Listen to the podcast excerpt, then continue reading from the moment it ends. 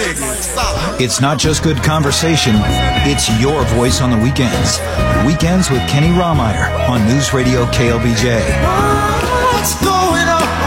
Yeah, what's going on? Tell me what's going on. I'll tell you what's going on. Hey, Kenny, I think, you know, you're spot on in terms of your assessment on this thing. Kenny, I appreciate everything you do to keep us informed everything you just said in the last five minutes all ties together. Come on, talk to me. What's going on? Yeah, what's going on? Tell me what's going on. I'll tell you what's going on. And good afternoon to you. Thanks a lot for being with us on the weekends here on News Radio KLBJ. I'm Kenny Rahmeyer, live and local with you this afternoon. We've got a good mix of local, state, and national news for you today. Locally, NPR is reporting a new director of the Office of Police Oversight has been named by the interim city manager. I think it's significant for not only how it happened, but also since police oversight is one of the big sticking points in the city's uh, police union contracts. So we're going to talk about that with you coming up right here on News Radio KLBJ. In state news, you may have heard Texas Governor Greg Abbott has called for yet another special session. And even though in his letter to the lieutenant governor and the House Speaker, he didn't say specifically what this was going to be for, certainly a lot of speculation that it would be for something to do with education, maybe even school choice, right? We could only we could only hope.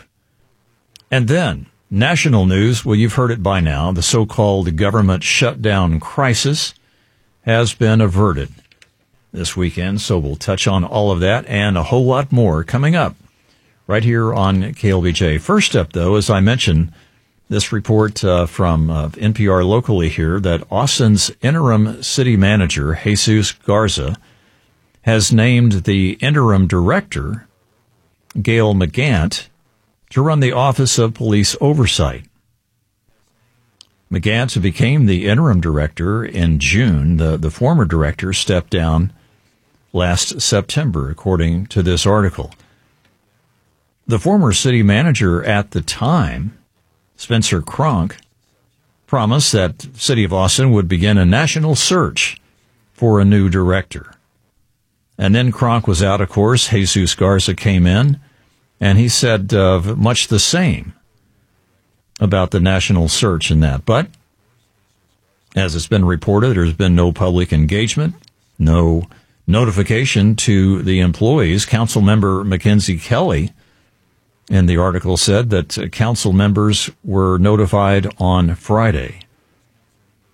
And, and get this, what do you make of this? The Austin Justice Coalition, they've been some of the big players in defunding the police, the anti cop crowd, and all of that, right? They said this appointment is not in the best interest of people of color in this community. Now, that implies to me that Gail McCant might actually be somebody who's fair, objective, and at least open minded when it comes to issues with APD.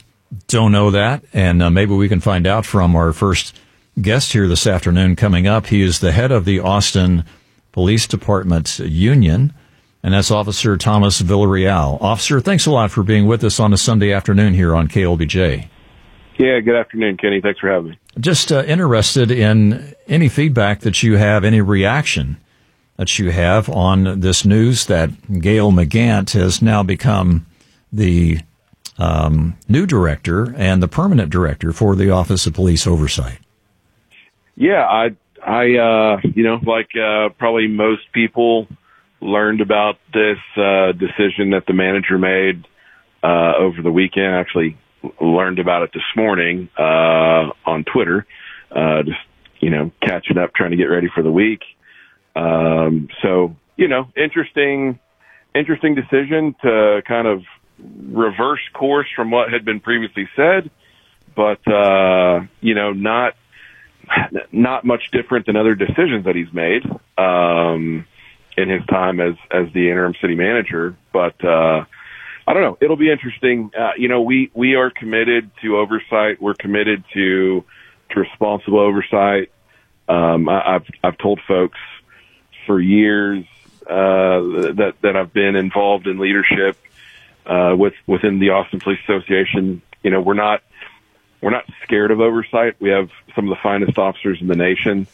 Um, we've we've worked with oversight for for 20 plus years, and you know it's uh, it's not a terrible thing. We just need to do it the right way, and we need to be able to negotiate over it. And you know this it's it's a little bit comical to me that you know folks from the Justice Coalition, folks like Chris Harris, um, you know, are are calling foul because because they don't like the the decision that the manager has made. Um, yeah, well, that's pretty rich, isn't it? I've I've I thought that myself. And and what do you what do you read into that? And and just a quick question about McCant. It's not been on the job even on an interim basis for very long.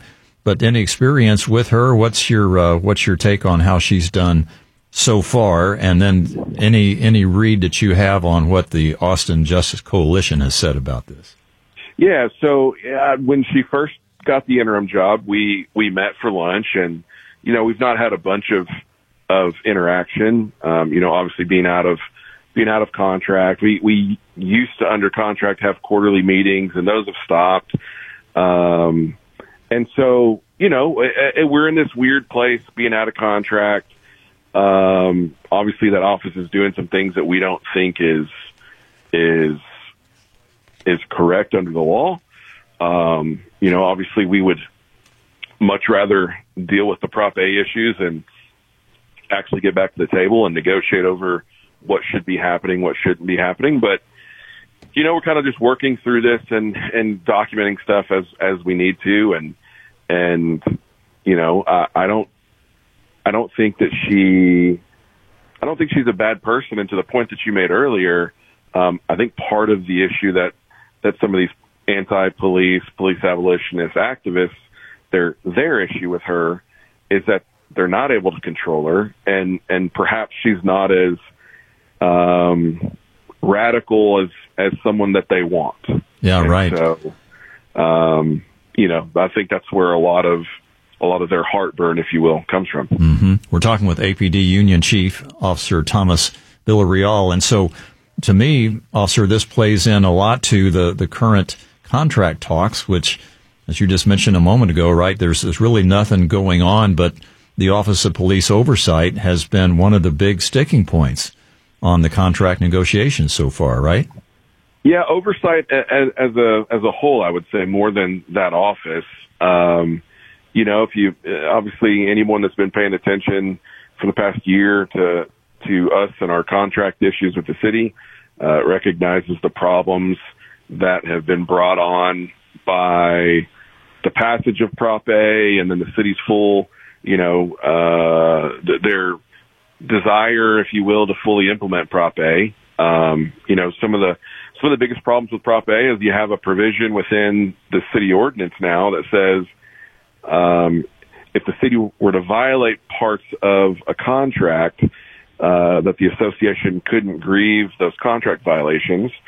And then you have another part of the of, of the city ordinance that says if you don't include the entire city ordinance, the entire Prop A language, uh, then the council cannot ratify a contract with the police association. So you have, you know, a, a host of poison pills within within their their language, and to the point where I've very openly told uh, folks within the media, I've told folks at the city on on the staff side, I've told city council members like these are non-starters for us, and I have no desire to waste my time or energy or or the association's money um, sitting down at the table just to sit down at the table. And so, you know, if and when the city um, and the association are in a position where we can actually negotiate over oversight, I'll be happy to go sit down and hammer out a contract. Yeah. And so maybe uh, as we begin to wrap up here, I don't like to deal in rumors. I have heard a little bit about as far as the contract negotiations go. The city's maybe uh, looking to play some hardball with you guys about taking away stipends uh, which would refer to uh, if you get extra pay, right, for dual language, maybe for education, Sure. for being a, a training officer, uh, mental health officer, that kind of thing. Looking to take that away and maybe take away even that four percent uh, increase that you guys got in salary last year. Yeah. Are you hearing some of that too? Yeah, I mean, there's a lot of scuttlebutt going on. You know, at, at the end of the day, um, I've I've had conversations with with obviously our our management at the police department. I've had conversations with my with my association leadership team, and you know, we're gonna we're gonna start having some conversations with these city council members and and really let them know like you the position that they will find themselves in if they allow their ordinance to expire uh, that they passed back in March. They, you know, Zo and Chito kind of spearheaded uh, a sunset provision that only allowed that city ordinance to to last for one year. Mm-hmm. And if they allow that to expire, uh, you know, kind of to your to your question of allowing these these pay benefits to to go away, um, I, I think you're going to have some a few different problems, right? It, part of part of that ordinance extended a sick leave buyback uh, that officers had under the contract, and so many officers who were eligible to retire um, have stuck around. Um, they stuck around, kind of trusting that the city would would leave that in place, and so if it expires this upcoming March, then you, I, I think you'll see an influx of people retiring that you know didn't retire last March um, and stuck around, and you're just delaying the inevitable for a year. You Yeah. know, not only that, you're you're in the past year you've increased the number of people that are eligible to retire, right? Just naturally as we push forward, Mm-hmm. um, and you know we're we just had a class graduate, you know, nine whole folk or sorry, nineteen whole whole uh, new officers hit the streets, and Yeah. you know we're going to have a net deficit between people that we've hired this calendar year and people that we've lost of 40 to 50 officers. And so, you know, just another year of a slide in the wrong direction. Um, and I, I've, I've told folks before, I'm not going to beg these city council members to do this or to do that. They're going to do what they want to do. They need to remember that these folks are, it's, it's not big bad, you know, Detective Thomas Villarreal, union president that they're affecting. They're affecting, you know, the lives of almost 1,500 of their employees, uh, and, and 1,500 employees' families. And so if, if they're going to allow it to expire, they should at a minimum give folks, you know, six, eight weeks worth of heads up so they can make those very important life decisions and, and life plans that they need to make. And, you know, I, I hope we don't lose anybody, but I, I know the reality is folks will retire if they allow that to expire and, and folks will go seek employment elsewhere. Yeah, and just know, and, and last question for you here: these stipends can be significant, right? Depending on what they are, how many uh, there are, hundreds of dollars a month, right? Absolutely. Yeah. When we fell out of contract in 2018, we had some officers lose a thousand dollars a month. Um, you know, between shift differential, uh, FTO pay, you know, secondary language, things like that. And so, yeah, it's, uh, it can be, it can be substantial. Wow. Well, I'm sensitive to your time here on a Sunday afternoon, uh, Detective Villarreal. Thank you so much for the quick update on on what's going on with the Office of Police Oversight, how that plays into the contracts, and uh, we wish you the best going forward with all this. Thank you, sir. Have a good day. Thanks for being with us this afternoon here on KLBJ. Okay, your first opportunity to react to some of this news yourself. Anything we said in the interview, the news about uh, the interim Office of Police Oversight uh, Director, now's the permanent director, even though we had promises from city government said they're going to do a nationwide search. 512-836-0590. Lots more to get to. Stay with us here on KLBJ. Kenny Rahmeyer back with you here on a Sunday afternoon. Thanks for being with us on the weekends on News Radio KLBJ. Glad to have you with us. Uh, continuing a little bit more local news discussion here before we get to some of the big national stories of the weekend. I saw this story and you're going to say, Hey, Kenny, what's the significance of this? Here's the headline. Eight buses that were supplied to the Jackson, uh, Wyoming area are out of commission. Those buses came from a company, an e bus company called Proterra. So, what does that have to do with us? City of Austin bought a lot of buses from that company. And as recently as of August 10th, Capital Metro still expects its order of dozens of these e buses to be fulfilled. I mean, I've seen numbers anywhere from 40 vehicles at, just over a million dollars each, uh, upwards of uh, almost 200, uh, $255 million deal overall. The reason these eight buses in Jackson, Wyoming are out of commission is because Proterra is bankrupt and Jackson, Wyoming can't get any parts to maintain the buses. So, wouldn't it be a reasonable question to ask? How are we going to get parts for these buses? How are they going to be maintained here? What what edge do we have over Jackson, Wyoming? Now, if they only bought eight and, and, we're buying a couple of hundred, maybe that gives us more leverage. Don't know what the contract looks like and all the rest, but just made me wonder. The bankrupt company, some municipalities and cities already having problems with the buses that they bought. And yet here we are, we've signed up for dozens and dozens of these e buses. So we'll stand by and see what comes out of that. You're on KLBJ 512 836 0590. If you'd like to join us, you can give us a call or send us a text here on KLBJ.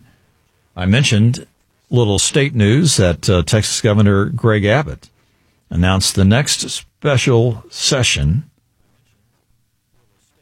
for our Texas legislature is going to begin October 9th.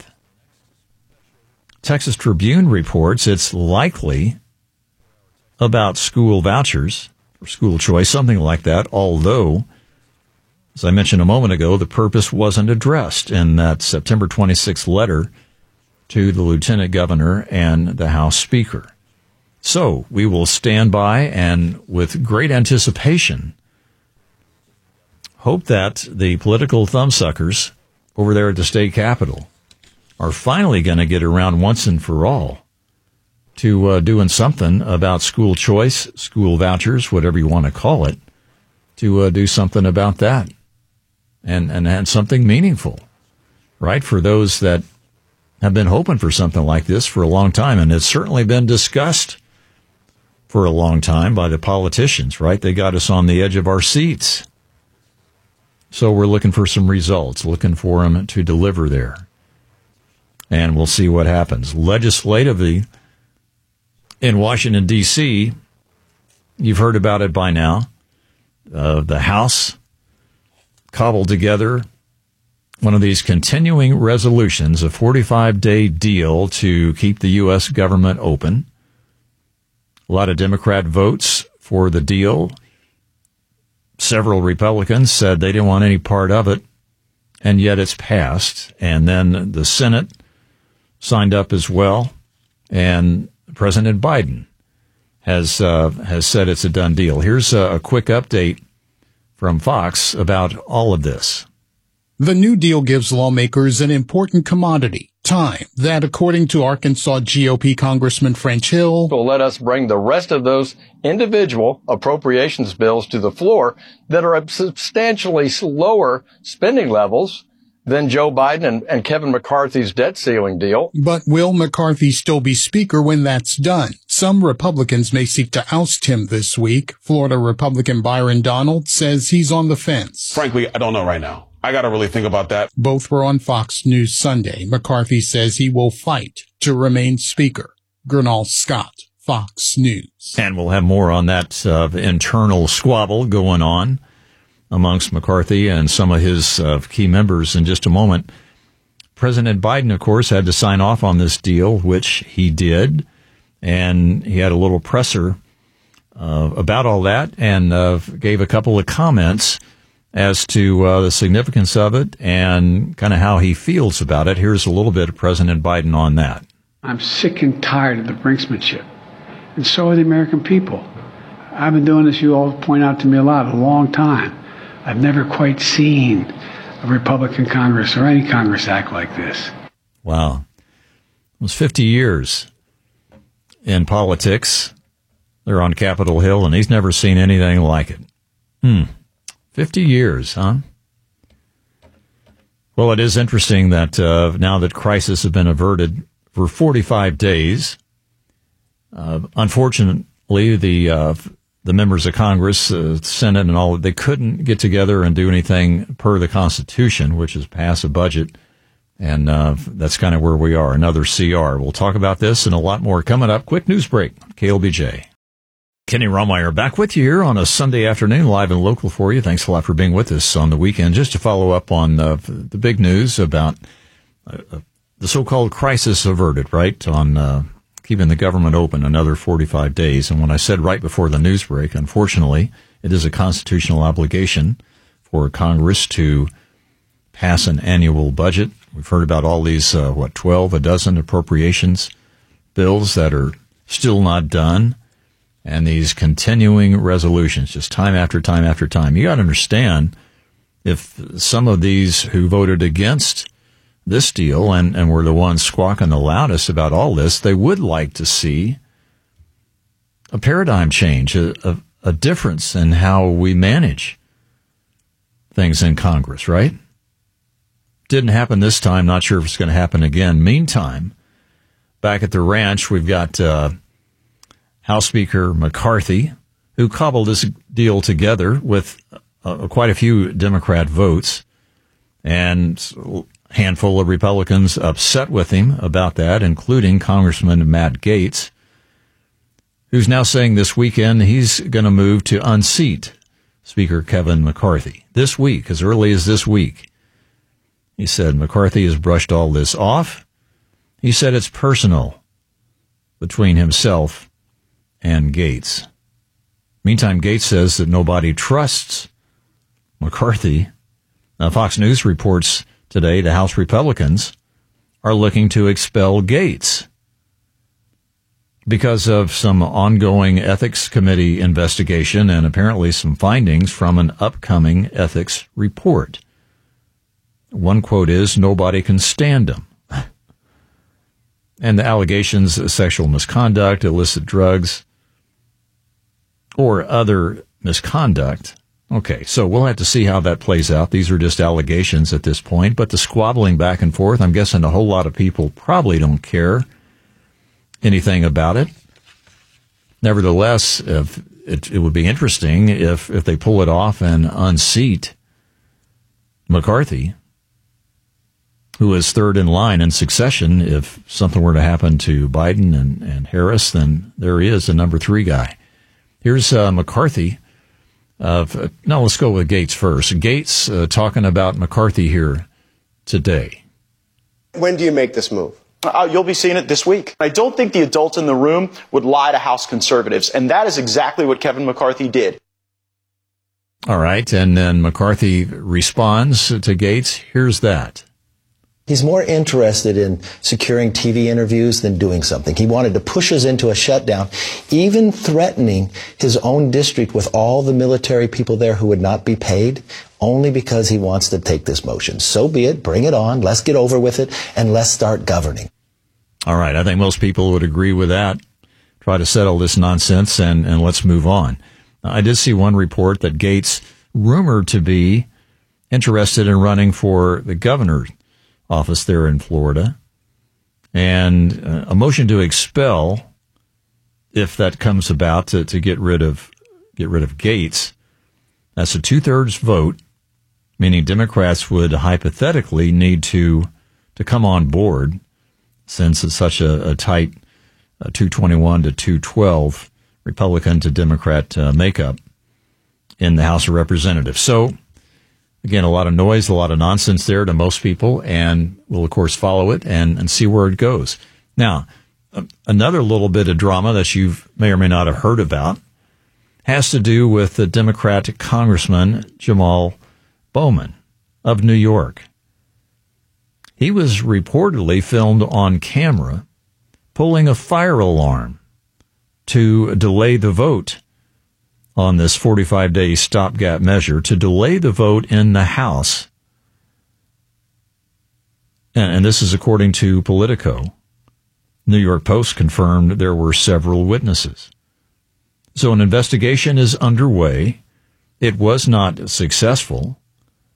And a spokesperson for Bowman's office said this.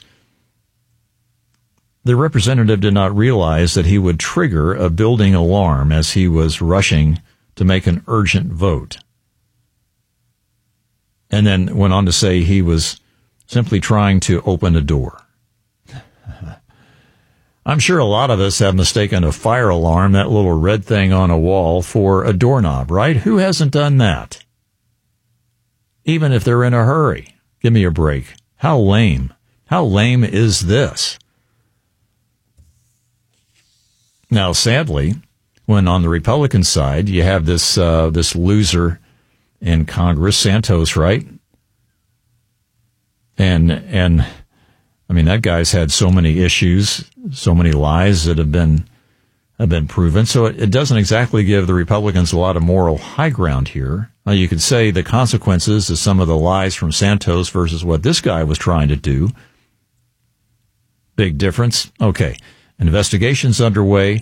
We'll see where it goes. I'll be surprised if anything comes out of this.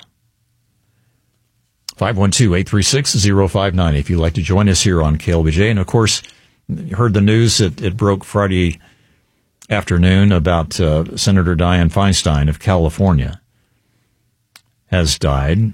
And so I got looking. She's too old to have been there, right? For as long as, as she was. Several on the Democrat side, on the Republican side, fall in that same category on Capitol Hill.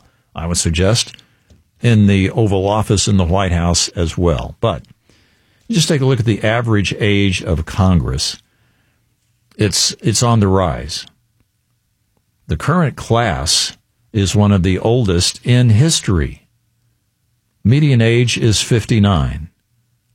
Now, if you break that down a little bit more, the median age of the senators, age 65, that's the highest, oldest on record. And then in the House, the highest also, oldest on record, age 57 to 58 is the median age. And then here's how it breaks down in terms of just the overall demographics that we're so familiar with, right? The over 80 crowd in Congress, 6% of those in Congress are over 80. The baby boomer generation in their 60s and 70s, about 48%. And then we have Generation X, their 40s and 50s, about 33% there.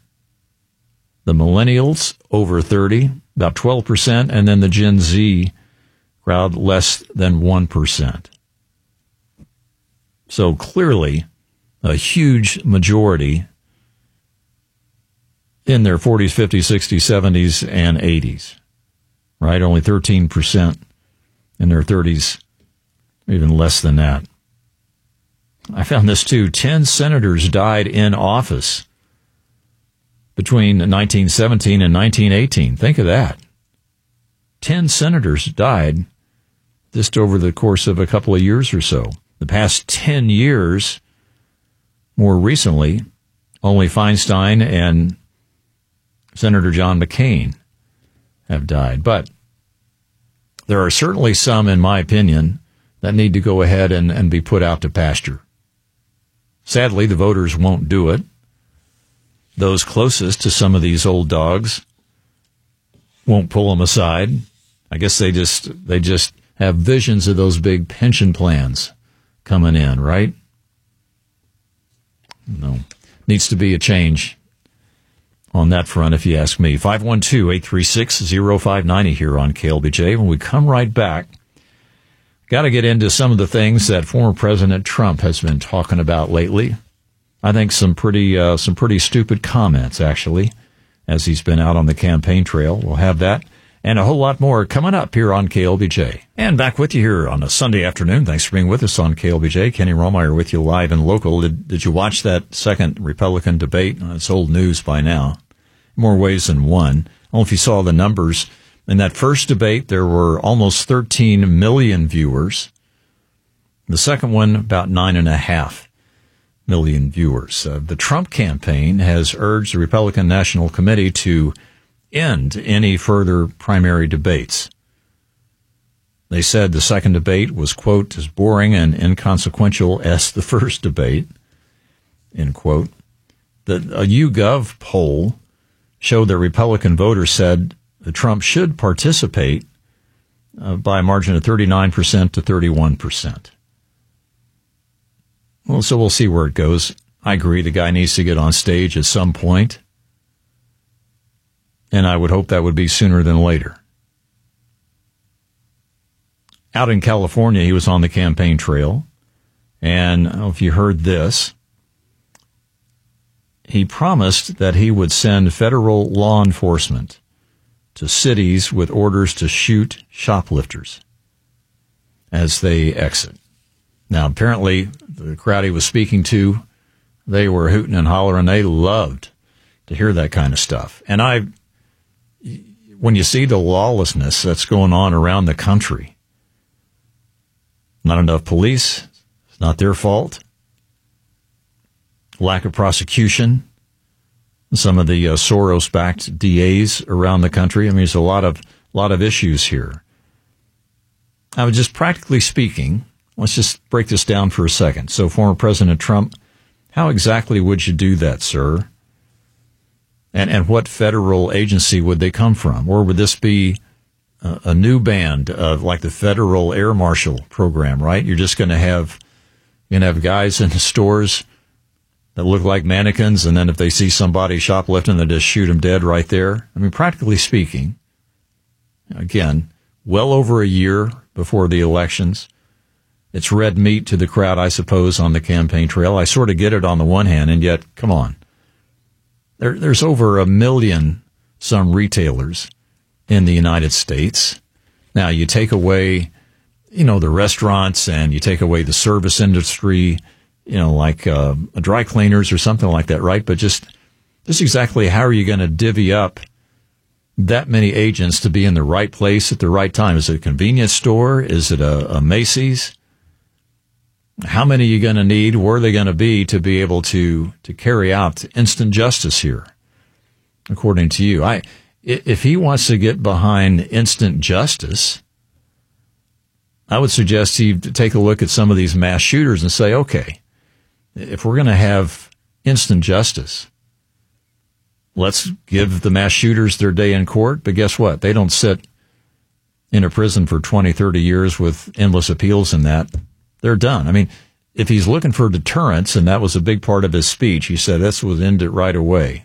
Yeah, maybe, but there there are bigger problems if we wanted to uh, to try to support a more expeditious kind of justice, right? If if you could even call on shooting a a shoplifter for taking a pair of tennis shoes, if that's your idea of justice. So that's just one thing that the former president said that didn't sound very good to me saying that he didn't want to do debates anymore. That doesn't sound very good to me. He talked about uh, investigating Comcast, right? The parent of NBC and MSNBC. Uh, you heard about this, I think, earlier last week. That's that's not a good thing to do. Much as you might dislike NBC and MSNBC, I it's difficult to watch those networks, certainly on the news side.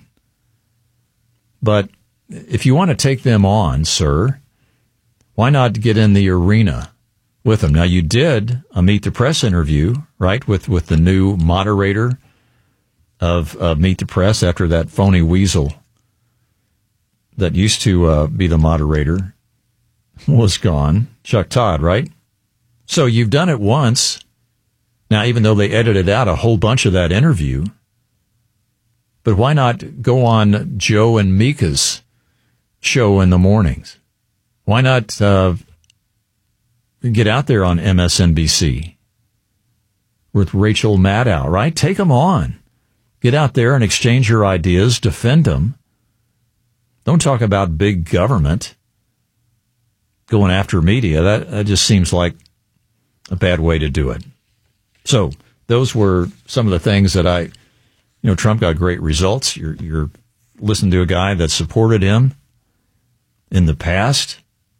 This, the scorched earth.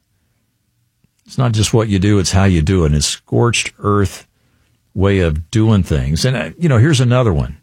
He called Nikki Haley bird brain, right? And, and even the reports were that a bird cage with some bird seed was left outside of her hotel room. Reportedly, Trump's campaign owned it, and he's been calling Nikki Haley bird brain. Boy, this this guy really knows how to how to get the uh, independent women's vote, doesn't he? Give me a break. She was your UN ambassador, sir.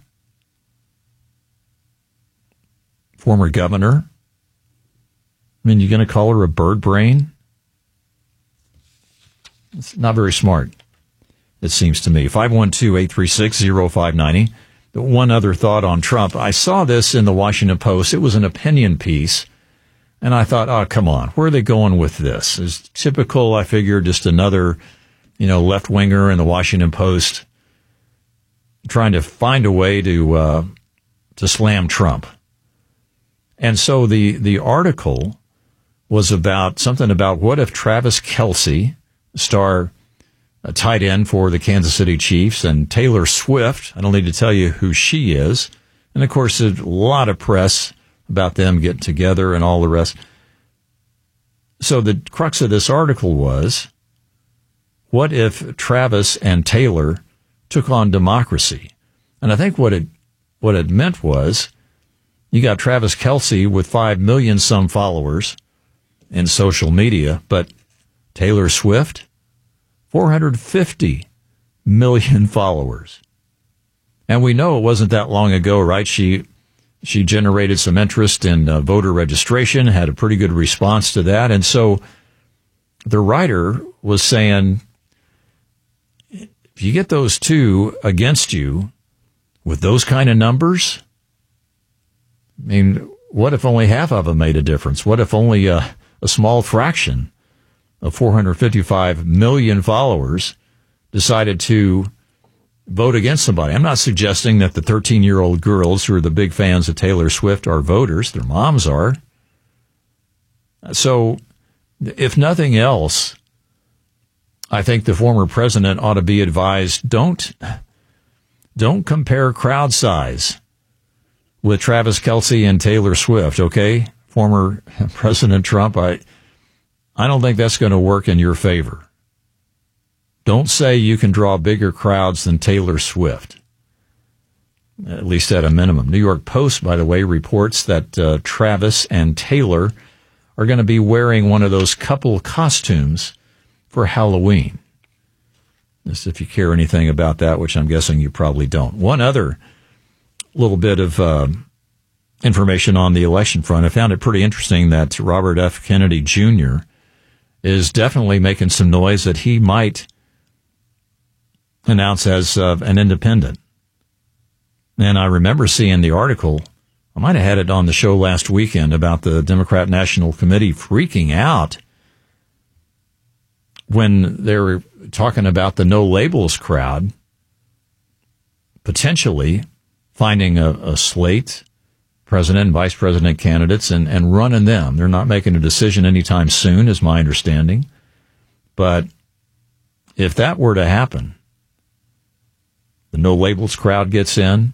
You have RFK Jr. getting in as an independent. You can understand how the Democrats might say, hey, I don't think this is going to help the incumbent to win, right? So it'll be interesting to see how that plays out on the political front. Just like how are these uh, how are these strikes going to play out? The United Auto Workers, what twenty five thousand plus UAW workers are, on strike now. I saw their president yesterday on a Facebook live stream. Among other things, he said President Biden has their back. So they got that going for them. And then a couple other big strikes in the offing. Don't know if they're going to play out or not. The huge healthcare organization, Kaiser Permanente, 75,000 healthcare workers may walk off the job within days. You've heard about the Las Vegas hospitality workers also could strike soon. Big strike in Las Vegas, big strike in the healthcare industry. That stuff will be worth watching, right? We're about to wrap up here. A couple of miscellaneous items. Uh, New York Post reports Hunter Biden's legal bills could be running as much as a million dollars a month. That's fighting the indictments against him on guns, four lawsuits he has over his laptop, and then an upcoming Supreme Court case. I mean, the new the new session begins tomorrow. This is a huge showdown over the First Amendment having to do with Texas. It would uh, basically be whether the Constitution would allow Florida and Texas to prevent large social media companies from removing posts based on their views.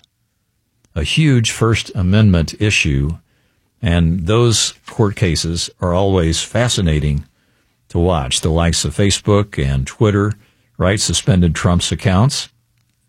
And it's just going to be really interesting to see where the court comes down on all that. About out of time for this afternoon. Thank you so much for being with us this afternoon. A rare appearance on a Sunday afternoon by the morning show's executive producer, Patrick Vandehay. Patrick, thanks for sitting in this afternoon. Glad to uh, have you with us this afternoon. As always, the latest news coming up next here on KLBJ.